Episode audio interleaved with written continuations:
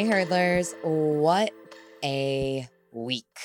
Emily coming back in to your feed with another installment of Five Minute Friday. I feel so many things this week. A lot's been going on. One of my best, dearest friends left yesterday to move away from New York, and that was pretty tough. I also actually had my last session with the therapist that I've been seeing since October. And that's where I am bringing us in today's installment of Five Minute Friday. For anyone that is new listening to the show, first and foremost, welcome to the community. You are now officially a hurdler. And so, some background Five Minute Friday, I share a story, something that I'm thinking about lately. I offer you a thought prompt to take you into your weekend. And then I offer up some highlights of the week, things that I think are awesome, whether that is a person, a piece of content, a podcast episode, something you should buy. You get the details. I also do want to say before we get started, this week's hurdle session raised $350 for the Loveland Foundation. I had a blast with you. And I'm so amped about the direction that this is going and what we will be able to talk about uh, coming down the pipeline. Upcoming next week, if you're interested in freelance writing, I've got you. Intro to freelance writing is this coming Tuesday. So if you want to sign up for next week's hurdle session, click on over to the link with the description to this episode. On that note, everything you hear me chat about today, that'll all be linked in there as well. All right. So, as I mentioned, this week I had my last session with my therapist. It was just one of those things where I felt as though I knew that it was time to move on.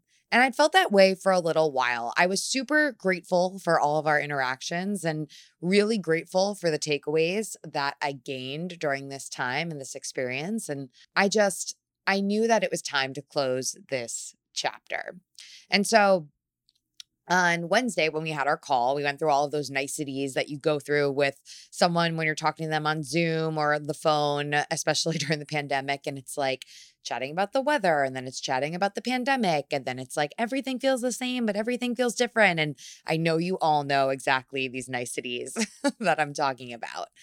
And so after we got those out of the way, she said to me, I would like for us in our final session to talk about what it is that you feel like you learned about yourself during this time. And that was definitely something that I had been thinking about a lot as well, leading into our chat. I came to the conclusion that I've learned a few things. Uh, of course, I would hope so, but two pretty dominant things that I am taking away from this time. First and foremost, it it really becomes super clear what things you're giving your energy to when you have 45 minutes every week to talk about yourself. So that was takeaway number one.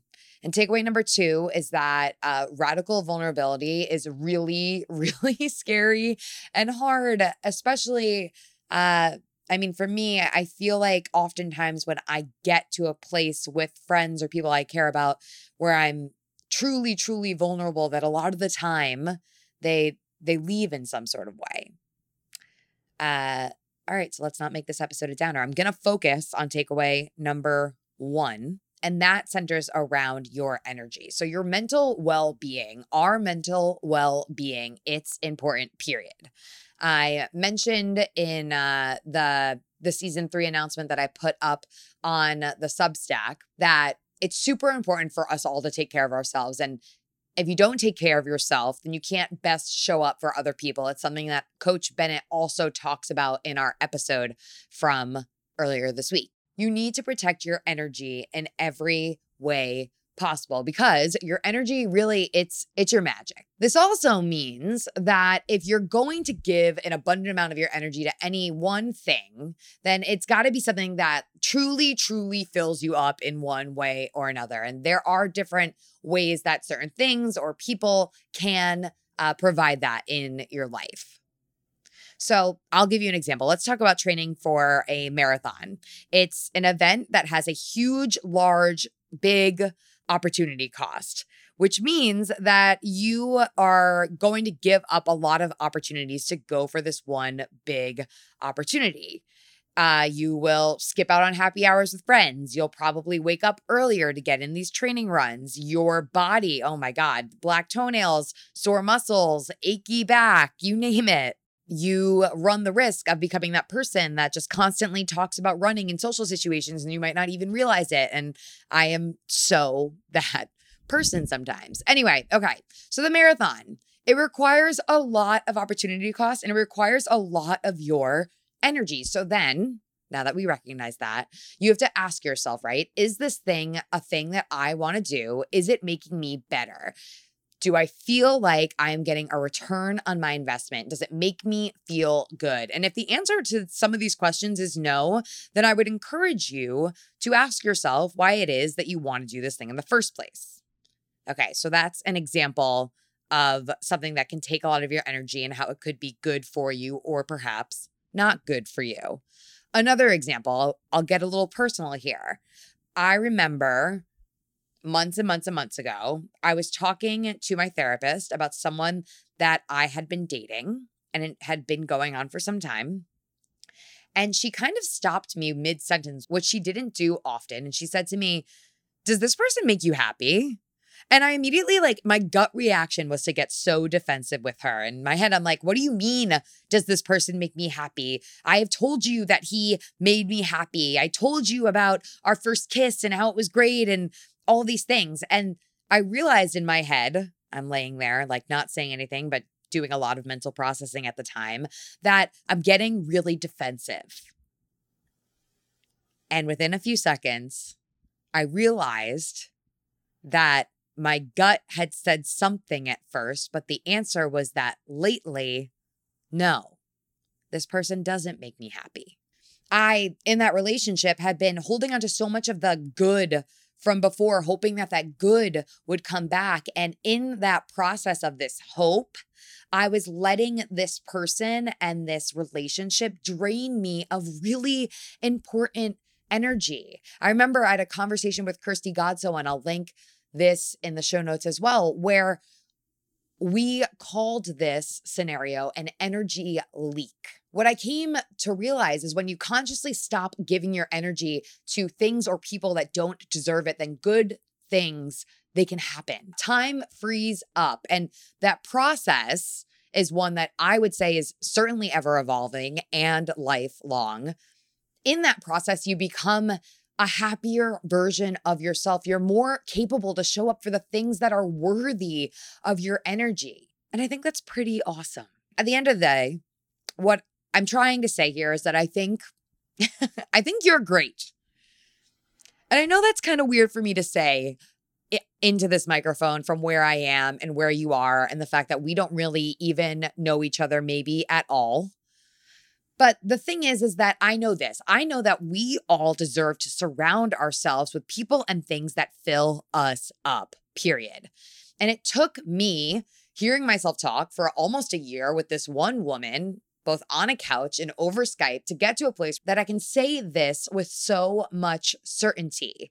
And so by getting transparent with thousands and thousands of people who listen to this podcast, my goal is that you'll learn a little something. And as Coach Bennett said in the episode from earlier this week, he said, if you don't listen and learn from people's life lessons, then you're an idiot.